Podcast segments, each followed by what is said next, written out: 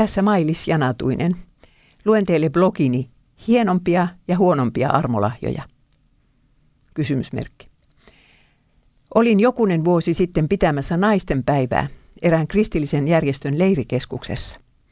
Muuan sisar kertoi siellä innostuneena, miten armolahjat toimivat heidän rukouspiirissään.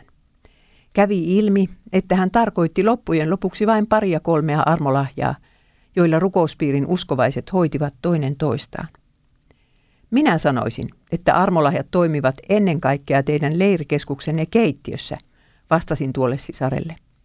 Olin näet keskustellut emännän kanssa, joka sairasti reumaa ja kärsi jatkuvista kivuista.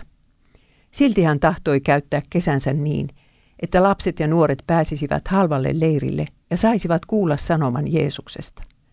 Tätä minä sanoisin armolahjan palavaksi käytöksi. Voisin kertoa toisen esimerkin lähetyskentältä.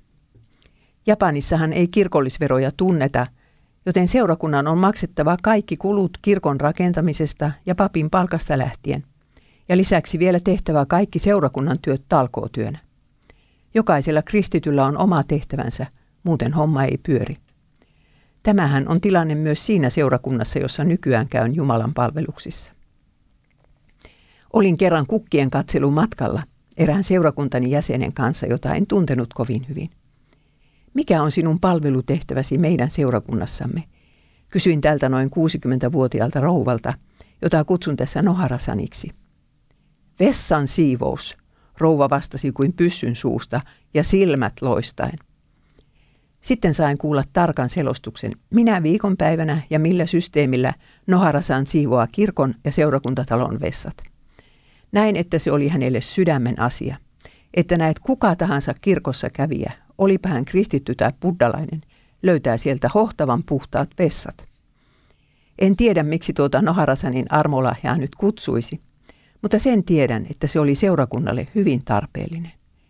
Kuvitelkaapa, jos vessat siivottaisiin hutaisemalla vastenmielisesti ja satunnaisesti. Olisiko sellaisessa kirkossa mukava käydä? Kerroin jutun vessan siivouksen armolahjasta kerran hengellisen elämän syventymispäivillä. Joku piti esimerkkiäni armolahjojen halveksimisena, johon minä. Olen matkoillani käynyt monessakin kirkossa eri puolilla maailmaa, jonne olisin toivonut nimenomaan tätä armolahjaa. Noharasan oli saanut tehtävänsä Jeesukselta ja Jeesusta hän sillä palveli. Hän oli vähässä uskollinen, eikä etsinyt itsenne, itselleen kunnia armolahjansa avulla.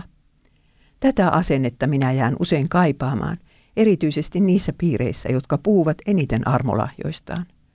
Armolahjoja on kristillisessä kirkossa aina ollut, mutta vasta meidän aikanamme niillä on ruvettu keikailemaan, ja niitä on ruvettu jaottelemaan hienompiin ja huonompiin. Lopuksi kaksi kysymystä. Oletko koskaan kuullut puhuttavan kenestäkään uskovasta, joka olisi pyytänyt Jumalalta vessan siivoamisen armolahjaa? Ja toiseksi, mikä on se armolahja, jolla Herra tahtoisi sinun omaa seurakuntaasi palvelevan? thank you